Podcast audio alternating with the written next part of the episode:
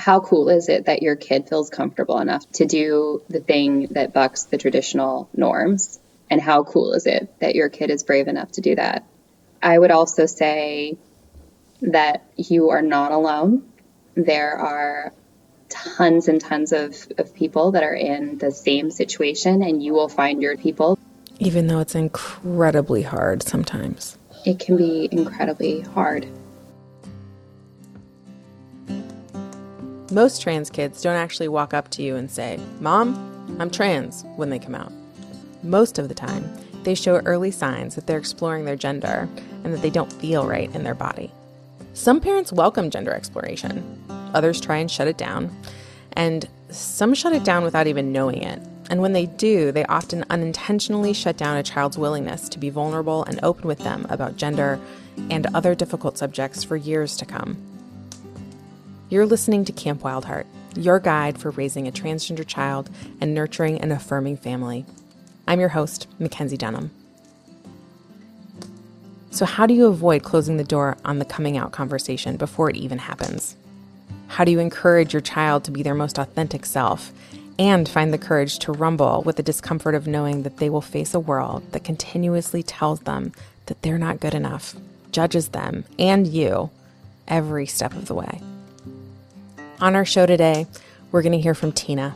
Tina's daughter was assigned male at birth, but she knew rather quickly that her kiddo was not a boy. Tina is a white cisgender woman. Cisgender or cis means that her gender identity matches her assigned sex at birth. Tina is the founder of Kindred PR and executive director of Cause Influence, a nonprofit dedicated to amplifying marginalized voices She's also a sought after speaker in sustainable entrepreneurship with a focus on such issues as minority representation in media and technology. You can see her writing in Forbes, The Huffington Post, Thrive Global, Today, and more. She's also the mom of two children and a dog, and Tina's daughter is eight years old at the time of this recording. As a side note, I need to let you know that every parent who shares at Camp Wildheart does so with the consent and permission of their child. To protect their child's privacy, though, we often remove or change the child's name. So in this episode, we opted to remove her name entirely, and we simply call her Tina's kiddo. Tina and I sat down to talk about the early signs of gender expansiveness in her child and to take a peek at the playbook she and her family have created to support her daughter. She bravely shares how her family has navigated life so far, what keeps her up at night, and what inspires her about her daughter. Tina, welcome to Camp Wildheart. Thank you so much for coming on and joining us and sharing your story about your kiddo. Thanks for having me. I'm excited and congratulations on your launch. Thank you so much. I think one of the things that I'm most excited to talk with you about is that you've got this really awesome kiddo and she is just a ball full of kindness and magic. And I have gotten to know her and you, and I'm really wondering when did you first recognize that she was different? We've always known that my kiddo was not gender typical. And when she was first born, she used to she used to hold on to a washcloth and when she learned how to talk uh, so this happened for for years. When she learned how to talk, we realized that that washcloth represented hair, and it was like she was carrying a doll around with her. And she's always gravitated toward what we culturally would think of our our typical female behaviors and, and toys. Right out the gate, essentially. Yep. yeah. Was there any sort of confusion from anyone else in your family about what those behaviors meant or looked like, or was there any sort of pushback from anybody in your family? Absolutely. Uh, when my kiddo was in preschool, that's really, I mean, when, when your kid's a toddler and they're running around the house, these things aren't as much of an issue because they can wear dresses and they're not going to be judged.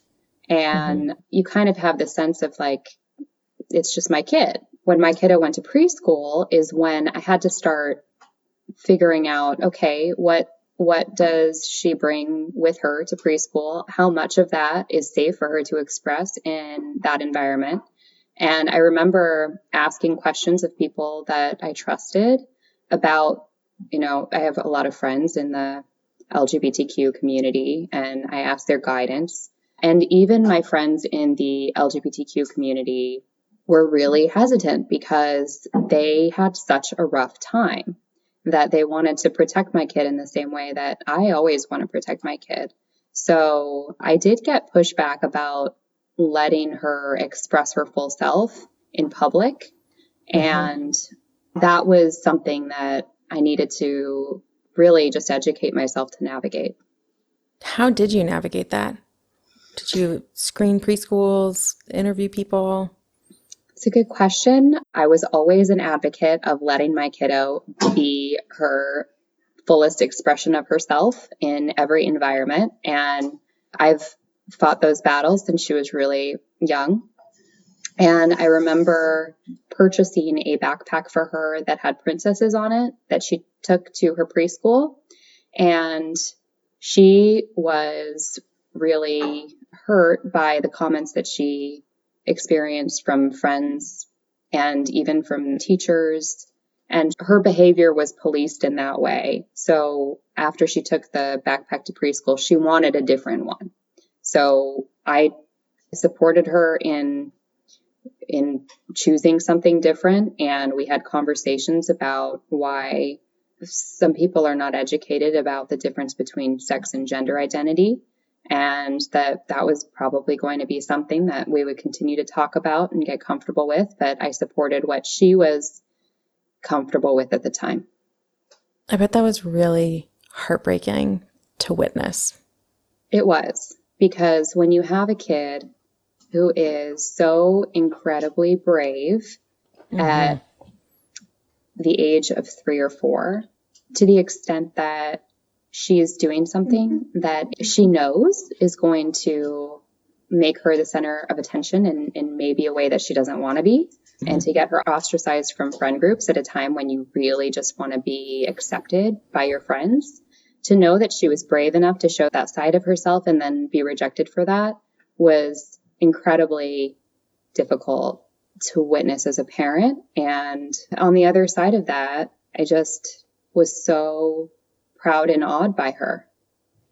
That spirit, the ability to know exactly who you are and to not be afraid to hide it. Yeah, I think. Or not that, be afraid to show it, rather. I think that uh, a lot of adults could learn from that vulnerability. Absolutely. When your kiddo was going to preschool, did she go as she, her? Or was she still going as he, him at that point? When my kiddo was in preschool, she did not identify as she, her at that time. At what point did she start to ask for those, for that change? When she was in kindergarten, she came home from school one day and sat next to me on the couch and told me that she wanted to be a girl and she wanted to go by she and her. And I asked her, what does that look like? And she told me, she said, I want to wear dresses and I want to get my nails done and I want to do all of these, these girl things.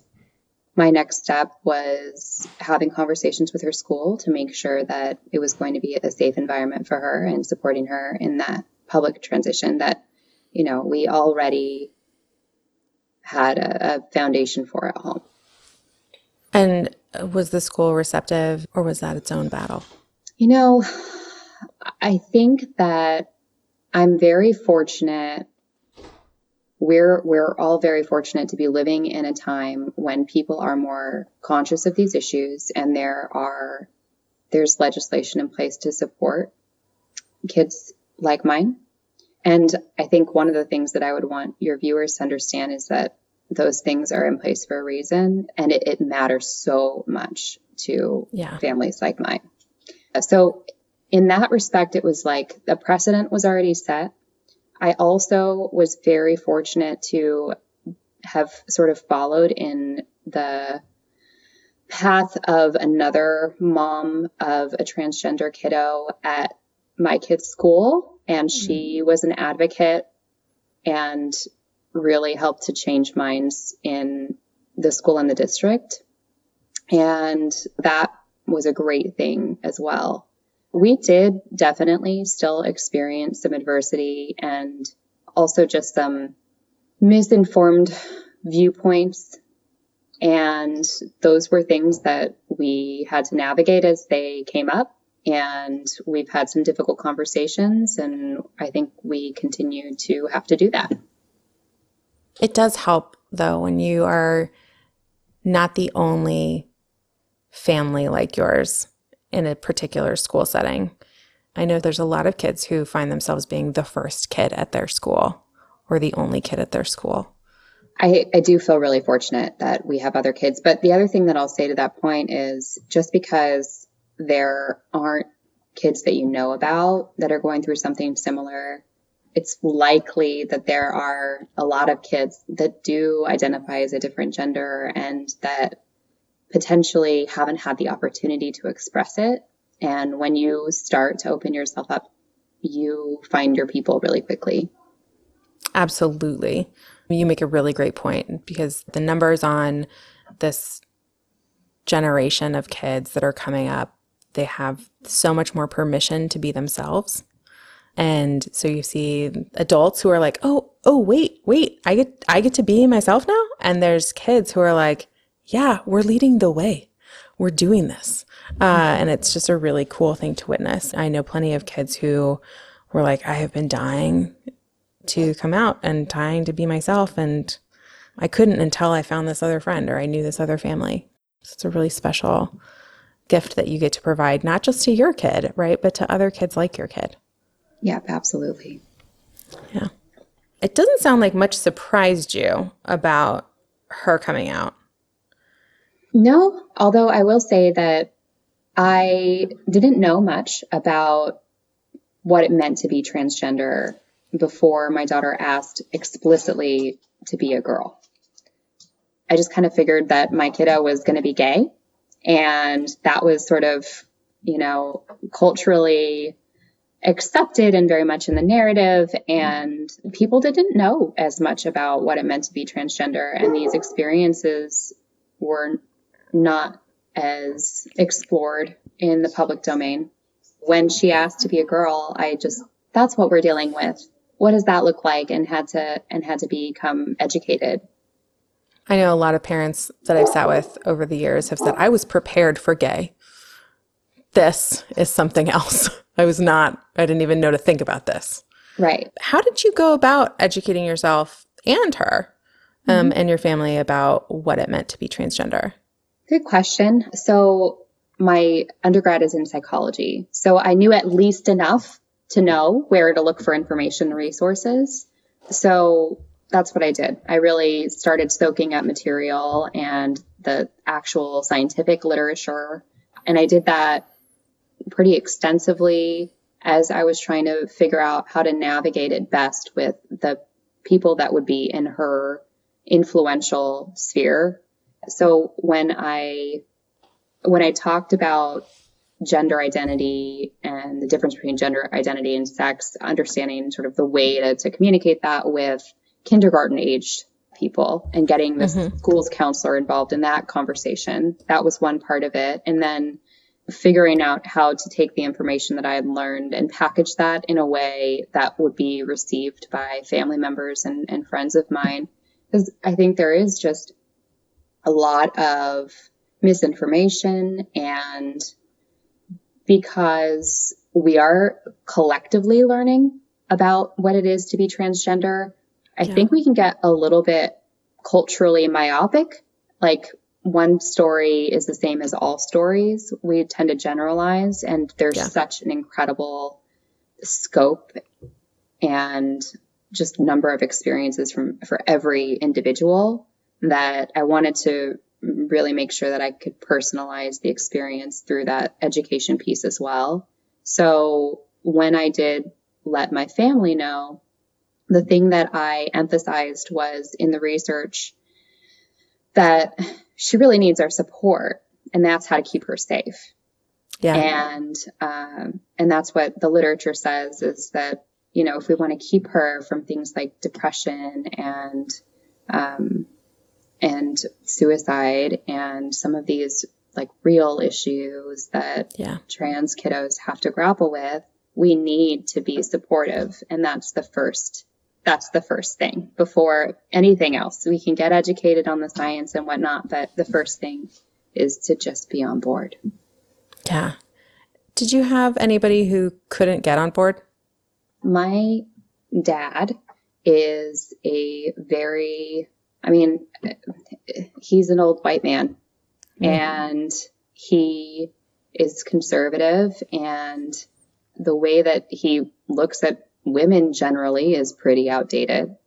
The way that he looks at men is very much like the stereotypical macho kind of male is preferential. And so he really struggled with it. I didn't hear anything from him for a little while. And to his credit, my stepmom started reading. I guess they, they were upset about the way that I was handling my kiddo's transition in that I let her express herself. And uh, they did some reading on their own. And what they found is that actually, if if you actually look at the literature, we were doing the right thing. So yeah. they came around. I wouldn't say perfectly, but they came around and we're thankful for that, that education and also understanding of the fact that we all have a history with the environment and different biases that we have to, you know, deal with. And there's room for people to grow into, you know, understanding. Absolutely. Was there any particular piece of literature that you found to be really impactful? Or was it mainly statistics? Yeah. Uh, so, one thing that I cite widely that is written really well for the general audience is there's a Scientific American. They did a whole uh, an issue on gender identity, mm-hmm. and that has been really helpful. Awesome. I'll be sure to put a link to where people can find that particular issue in the show notes.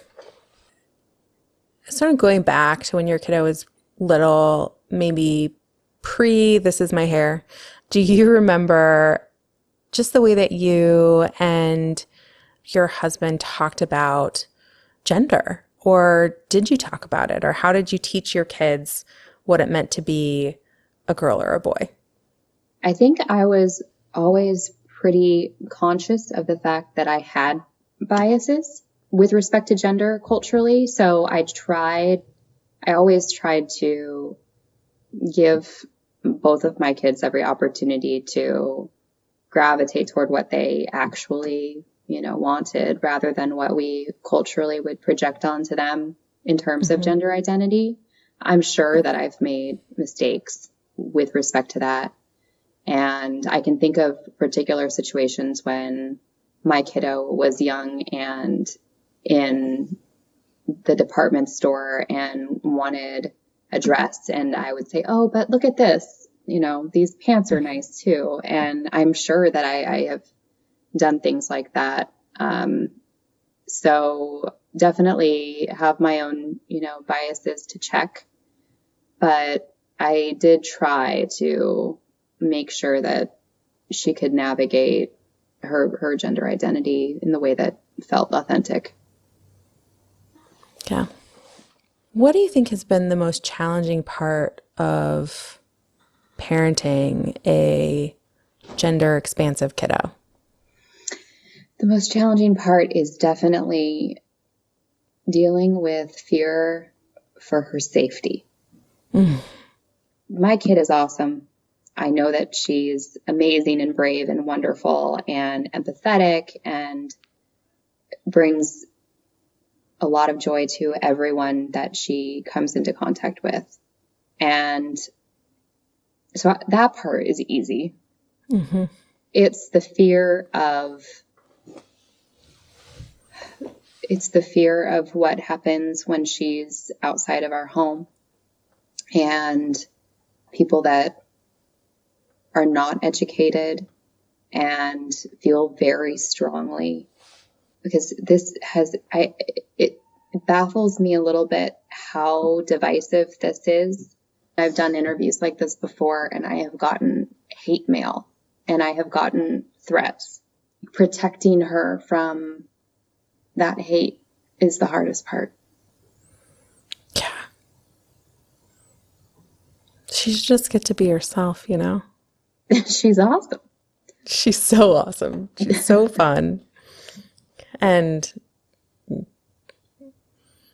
I feel like anybody who would meet her and label her as anything other than wonderful and awesome is just missing out on so much. Yeah, absolutely. And, you know, I give her a lot of credit because she is she is unapologetically herself mm. in a way that most of us would strive to be. And she has single handedly changed a lot of minds and is a wonderful advocate in an eight year old's body. Mm-hmm. And she gives people a lot of grace to make mistakes. Yeah, she does. So, what sorts of things do you have to consider when you think about sleepovers and mm. she's met a new friend on the bus?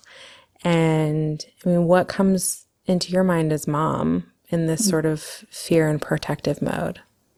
That is such that's such a good question and I honestly have I mean, I've settled into how I handle it. I don't know if it's the right way, but whenever she is invited to sleepovers and things of that nature, I recognize that there's potentially a safety issue and also just a psychological safety issue for everyone that's involved in the sleepover because a lot of parents would feel like they want to be able to have conversations with their children if something comes up. And so I am just very blunt with people that my kiddo ends up on play dates with. And mm-hmm. I'm very straightforward about the situation and how they respond to that is a pretty good gauge of whether or not they get to be my kid's friend. Does she feel okay about that process as well? I mean, have you and her had that conversation about why we, why this is important? Mm-hmm. Yeah, it's a really tough thing to navigate because it's such a funny thing to have to talk about your gender identity and your, you know, biological sex. Really, as, like really, you're talking about genitals. I know. Yeah, it's right? such a funny thing to have to have mm-hmm. these conversations, and it's so uncomfortable and, and weird. But you know, it is a safety issue. So that's what my kiddo and I have talked about, and she seems comfortable and confident in navigating that at this point. What do you think you've learned about yourself through this process? I have learned that I am a lot tougher than I ever thought I was. Hmm. And I've learned to have a thick skin. I've also learned that I can learn a lot from my kids. Mm-hmm. She's incredibly brave, and kids tend to know intuitively the kinder things to do they don't have as much baggage as adults tend to bring to these types of discussions. So mm-hmm. I think being open to learning from our kids is a is something that I've learned. I've definitely experienced that when it comes to who has a problem with this, it's usually the adults. Yeah, right. Not always, but more often than not, it's the adults. What kinds of questions do parents, other parents ask you about oh, her? That's a good question. I think it's meaningful because I get a lot. What did you do to influence her transition? Like, how mm-hmm. did you make her into a girl? Yeah. And it's like, mm-hmm. well, if you know anything about me, I tend to buck the traditional gender norms and I don't, it's, it's, it's, she's her. And that's, that's something that I get a lot. that's a really common thing that I hear a lot of parents ask themselves Yeah. in my office is what did I do? And the answer is nothing. Other than like you said create this environment where your kid feels safe enough to be who they are. right. Yeah. And that's pretty cool. That's a very cool thing. So, what message would you want to share with another parent who is experiencing maybe their young kiddo starting to express their gender in a way that doesn't fit what they were expecting? First of all, how cool is it that your kid feels comfortable enough to do that? Eh, Because it is not easy to do the thing that bucks the traditional norms. And how cool is it that your kid is brave enough to do that? I would also say that you are not alone. There are tons and tons of, of people that are in the same situation, and you will find your people. Yeah. Even though it's incredibly hard sometimes. It can be incredibly hard. Yeah. Well, Tina, thank you so much. I really appreciate you coming on and sharing your story and just letting us get a little peek at what an awesome, brave kiddo you have. Thanks for having me. I'm really excited to continue listening to this awesome podcast and finding more more of our tribe. Tina's absolutely right. You're not alone. And coming to Campfire at Camp Wildheart will hopefully help you feel that. In this next segment, we're going to hear from Dr. Linda Hawkins. Linda will be lending us her expertise and answering some common questions that she and I receive from parents as we do this work, as well as questions that may have come up for you as you listened to Tina's story. Linda is the director of the Affirmative Therapy for Transgender Communities training program at Widener University and director of the Gender and Sexuality Development program at the Children's Hospital of Philadelphia. She has more than 20 years of experience as a clinician. So I have a question. So I'm confused. So, I have a question. But what about so I got a question. So, I want to start at the very beginning. Like, we're going to go trans 101. So, what's the difference between sex and gender? thinking about the way I like to talk about this with parents, I really like to talk about it in, in relation to development. So it helps to kind of separate it out into two times and spaces of healthy childhood development. Typically, gender starts um, to percolate, uh, for those of the coffee themes, to percolate into a child's being from the time they're born, they're taking in cues and messages and information about what it means to be a boy or a girl. And what we understand from childhood development and research is that with every message that kids are getting about what does a boy do versus what does a girl do, they're they're populating what I like to call these little post-its in their brain. Um, and on one post-it it says boy, and on the other post-it it says girl. And as they're gathering information from family, from media, from church, from school, with their pencils, they're putting little pieces of information onto those post-its. So boy might start to be blue, dad, brother, balls, running, all these things that are that you know we have as generalizations in our societies and in our communities. And girl might be pink, ponytail, rainbows, hugs. And we know that this is populating because for kids who experience healthy development, by age three, we start hearing what's on their post-its. We start hearing Janie, who is identifying as a girl, say, Janie is a girl. Um, Mommy is a girl. Uh, Fluffy, because Fluffy has a pink collar, Fluffy's a girl. And then, you know, in our language rich society, we, we do things like, yes, Janie, you're a girl. You have long hair. You love dresses. You're just like sister and mommy.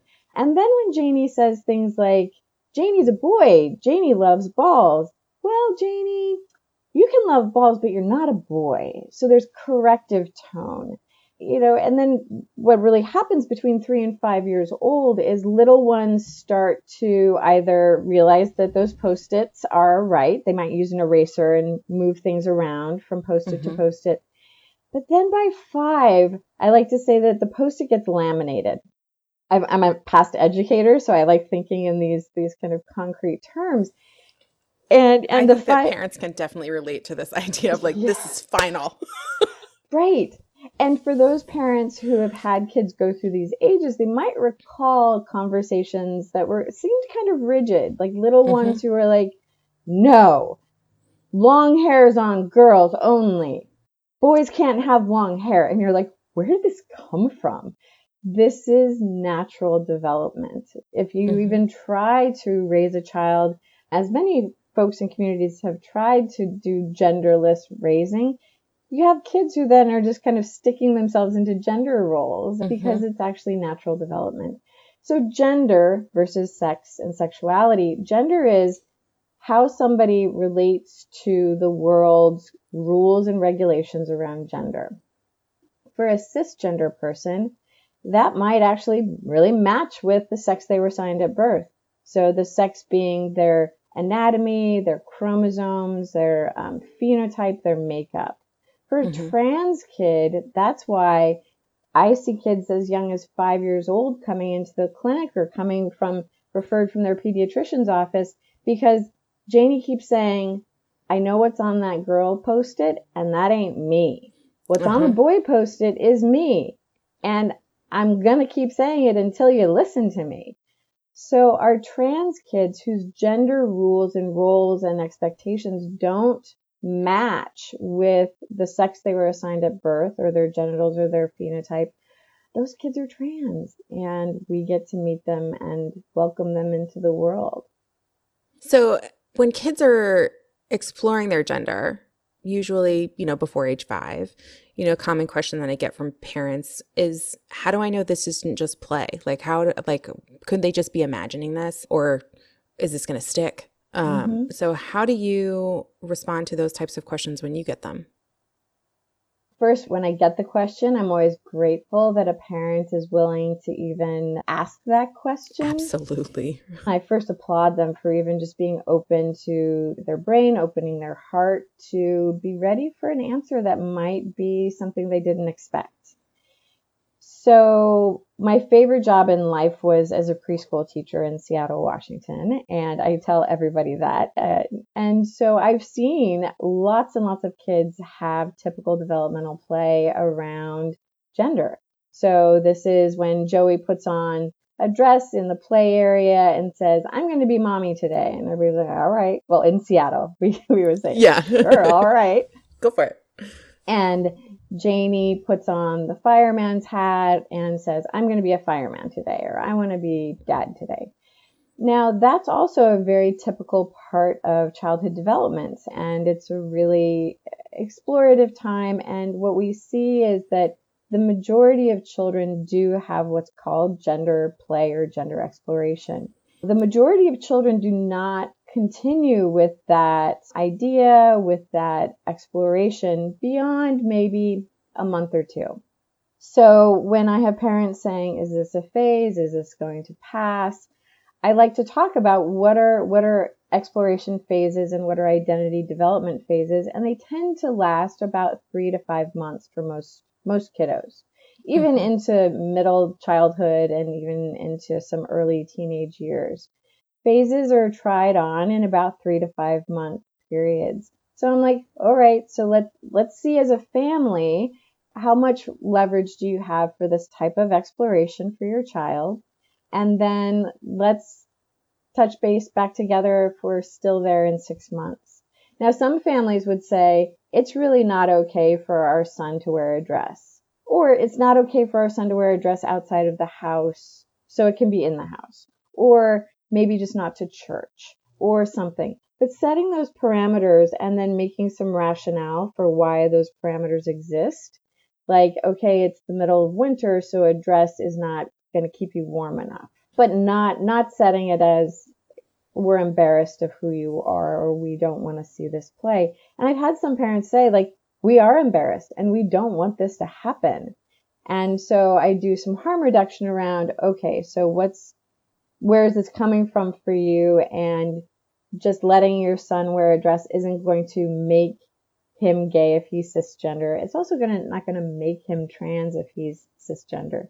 Dispelling some of those fears and those myths around allowing some leverage and flexibility uh, in childhood exploration that really in the long run keeps the door wide open when it comes to a child communicating their thoughts and their feelings to their parents shutting down that communication, closing that door and saying this doesn't exist for you or our family, it can be the start of shutting down lots of future communication. So when I put yeah. things into that range and realm, I find that parents start to find different areas of leverage. So they just didn't know that they needed to add those into their parenting skills quite yet.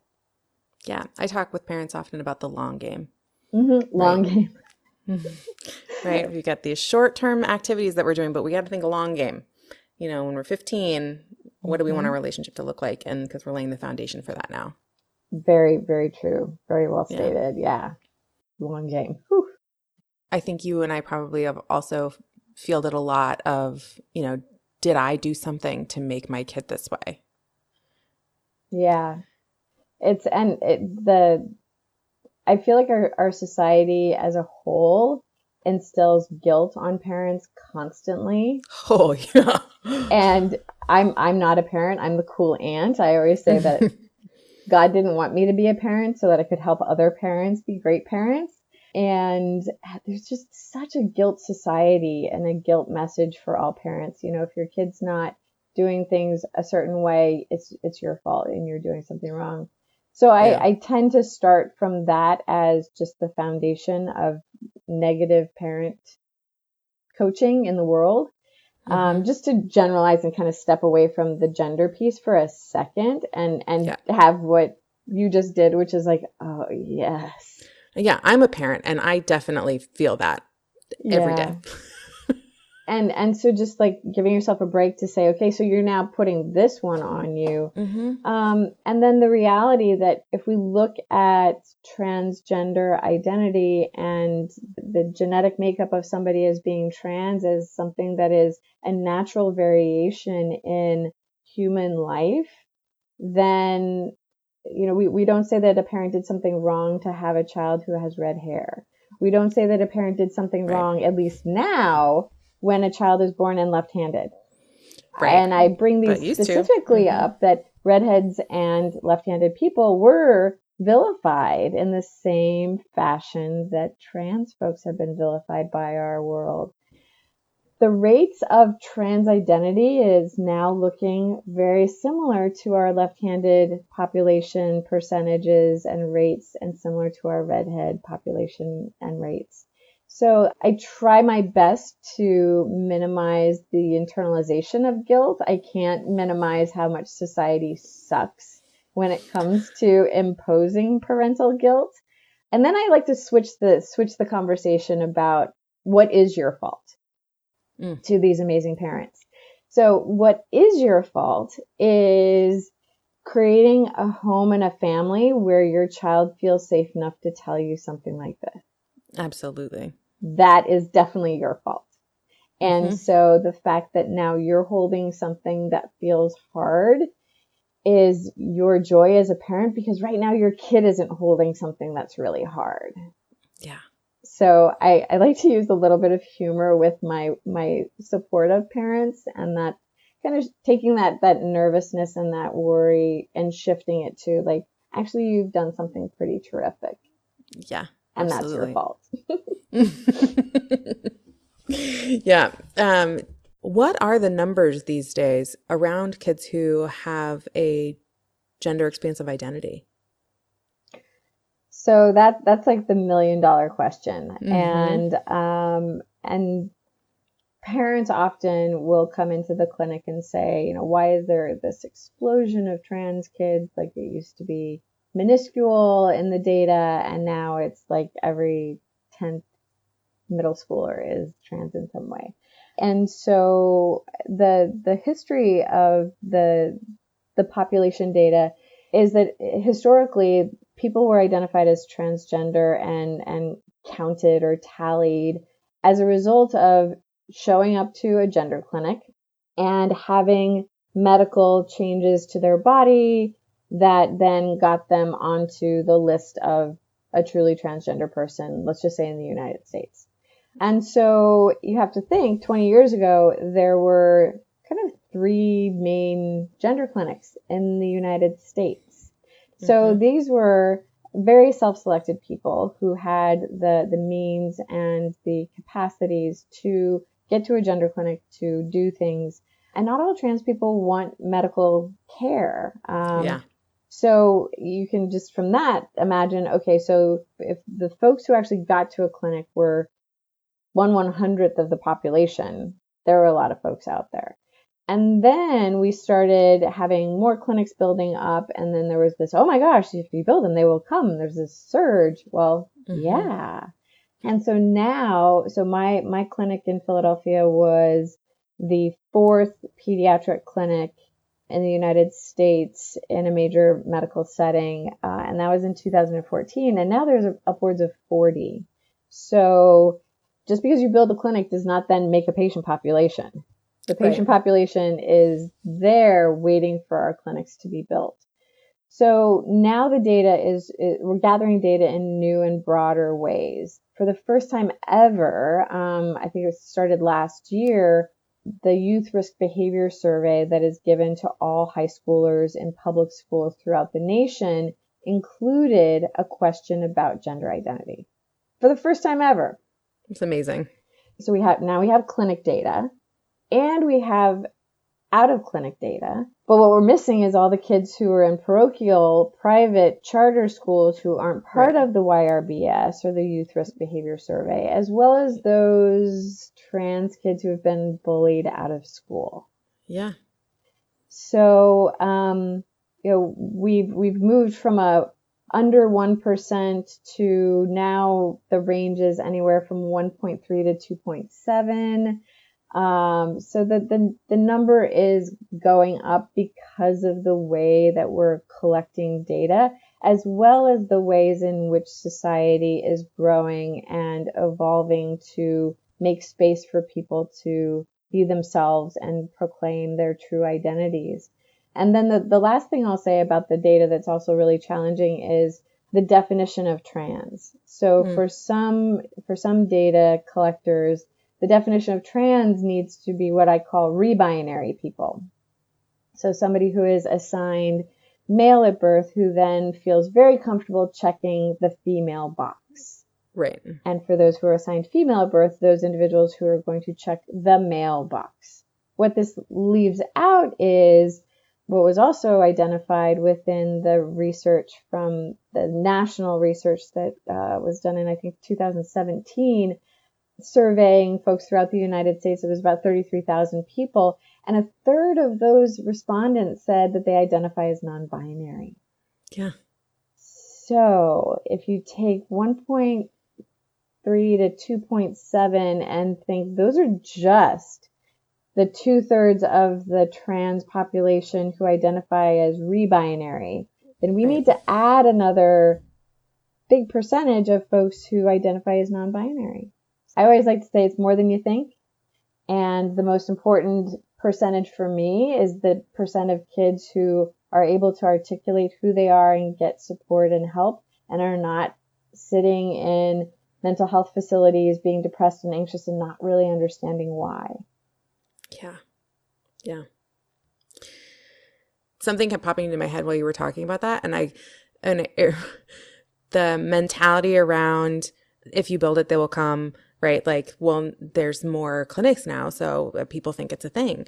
It, in my head, connects back to the same sort of rhetoric around, well, our COVID numbers are going up because we're doing so much more testing, right? It's not like those COVID cases didn't exist, mm-hmm, mm-hmm. right? It's yeah. just now we're we know to look for them. We know how to like treat them and support them, and that it's important that we do so.